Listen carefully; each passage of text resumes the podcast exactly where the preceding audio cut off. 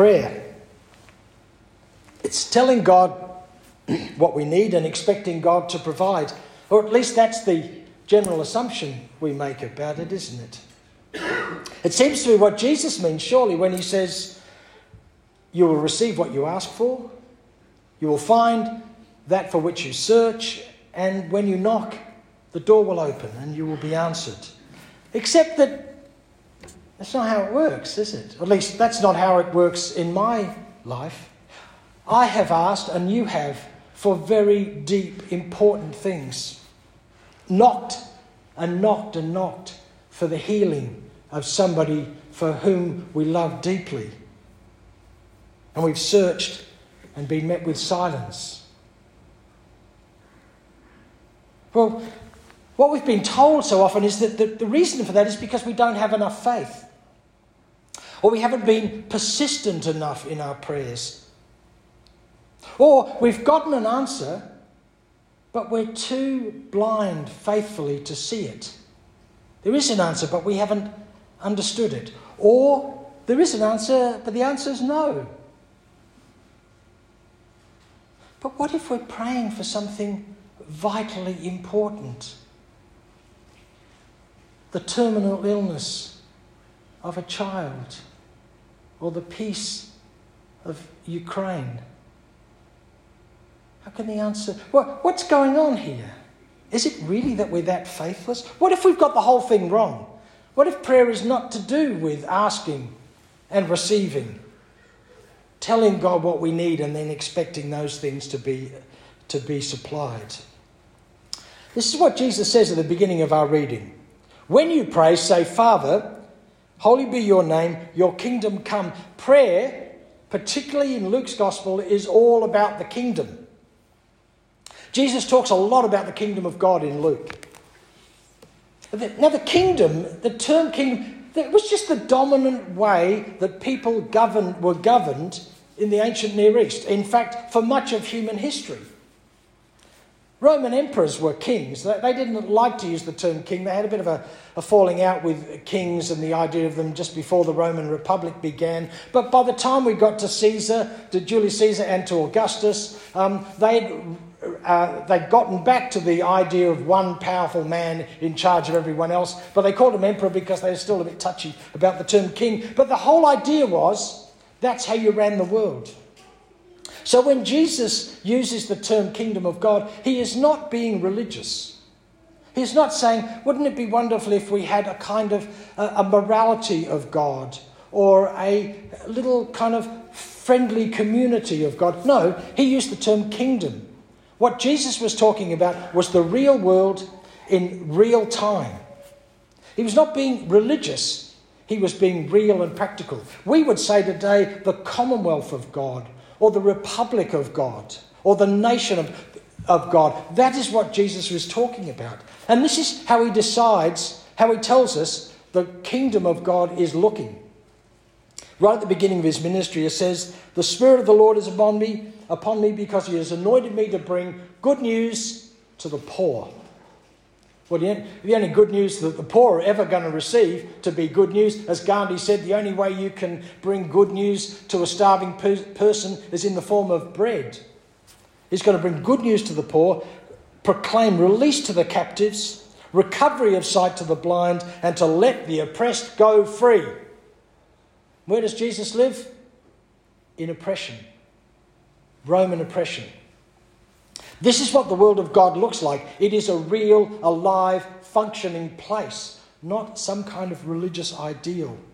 This is the way, Jesus not only says this is the way the world should be, but he says this is the way the world actually is in its true reality. And this is the way the world, this is the way Jesus lives in the world, as if it were really that way. Jesus makes it plain in our reading.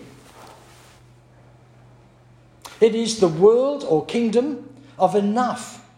Give us each day our daily bread, Jesus says, if we're talking about prayer. Of course, we know the world has enough. We know Australia is one of the richest nations on the planet. Well, our problem is not, uh, not enough, it's about distribution. The world of God is a world of enough. The world of God is a world of kindness and mercy. Forgive us our sins, Jesus says, for we ourselves forgive everyone who is indebted to us. That's the world as it truly is, according to Jesus a world of mercy and kindness and forgiveness.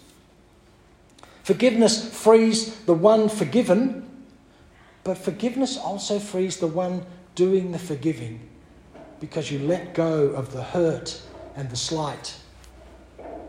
It's also a world of justice and peace. Do not bring us, Jesus says, to the time of trial. Do not bring us into, into the trials of, uh, of ordinary life. Like it, it ought to be a place of, and it is a place of justice and peace. That's the world that Jesus talks about. That's the kingdom of God.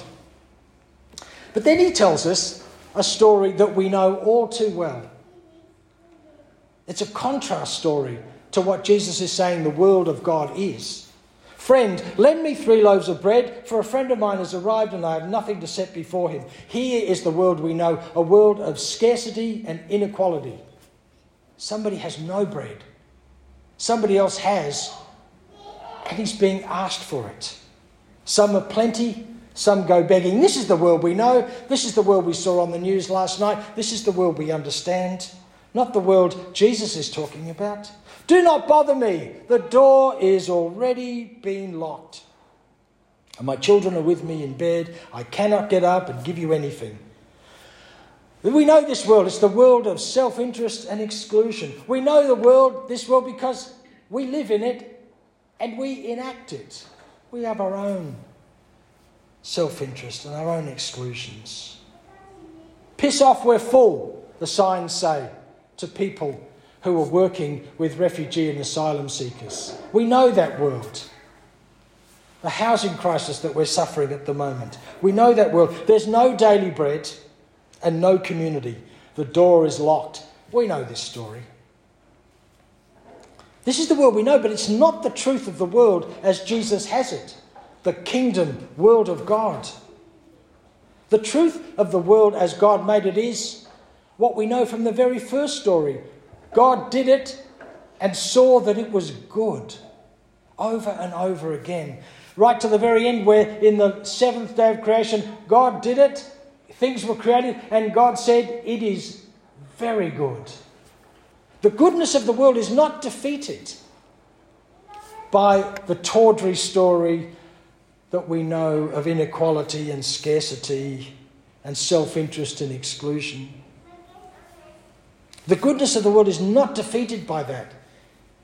Not the way Jesus talks about it. Martin Luther King is famous for quoting an, a, a 19th century sermon in which he says, The arc of the moral universe is long, but it bends towards justice. The arc of the moral universe is long, but it bends towards justice. It's slow, it takes a long time, but this is the reality of the world. It is, as God says, good. Or there's another saying that I like a lot, and it really kind of says the same thing, but not in quite as much elegance as Martin Luther King. It will be all right in the end. If it's not all right, it's not the end. This is what Jesus says The kingdom of God is not coming with things that can be observed, nor will they say, Look, here it is, or there it is. For in fact, the kingdom of God is already among or could read within you. It's already present. The world, as God has always meant it to be, the kingdom of God that Jesus is talking about, that's released to the captives, sight to the blind, and freedom to the oppressed, and good news to the poor, it's here now. It's already present. It's deeply a part of us. It's part of what um, theologians have called the original blessing, the goodness of all things. And it's even here in this mean little story. Even operating out of pure self interest. Even though he will not get up, the story says, and give him anything because he is his friend, at least because of his persistence, he will get up and give him whatever he needs. Even here, bread still arrives. Even here, it can't be undone. The goodness of the world can't be totally undone by all the rubbish and nonsense of this terrible little story. This, remember, this is a story based in the, near, uh, the ancient Near East, where hospitality was the fundamental uh, building block of all culture.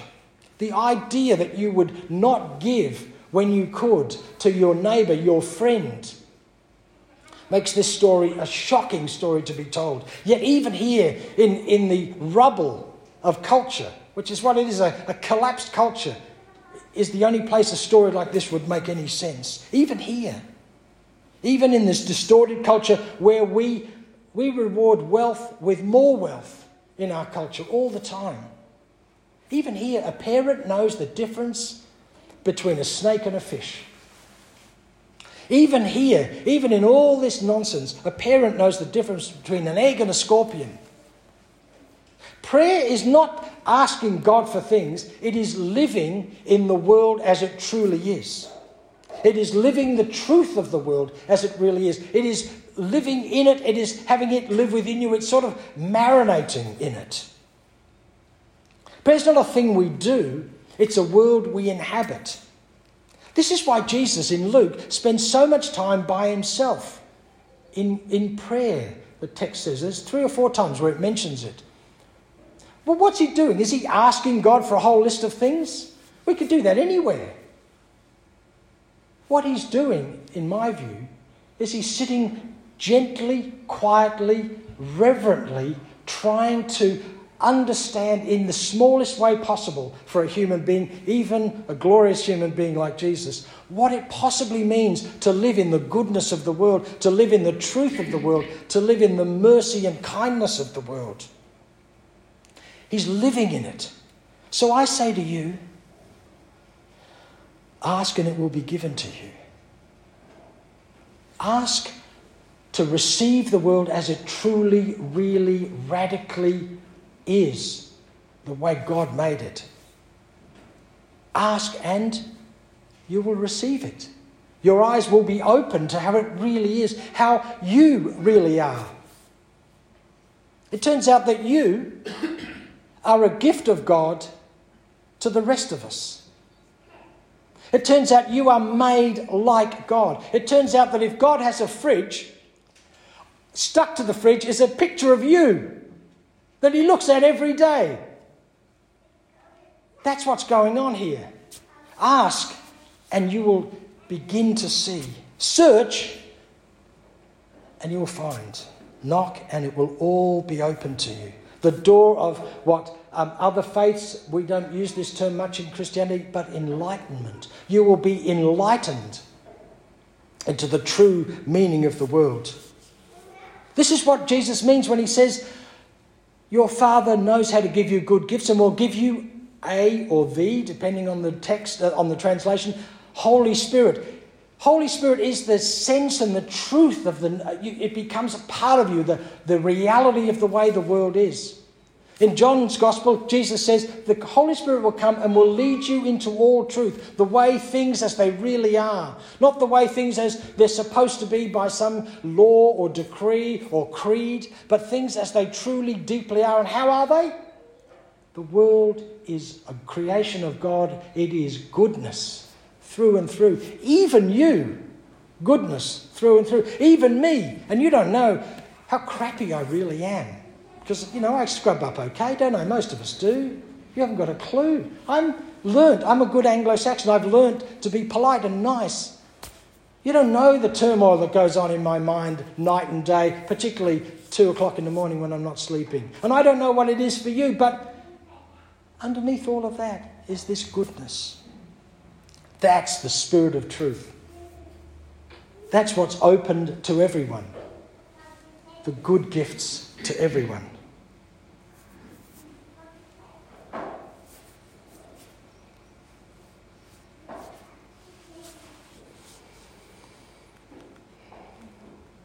I'm not sure I believe this stuff. Like I'm saying it, you know, but in heart of me it's going, yeah, but that's for you lot. It's, it's for special people, for really nice people, not for me. But what if it's true? What if it's What if it's really true? I think that's what's being opened up to us. That's what we're in, being invited into. That's what Jesus means, I think, by the kingdom or the world or the commonwealth of God. Well, let's stop there.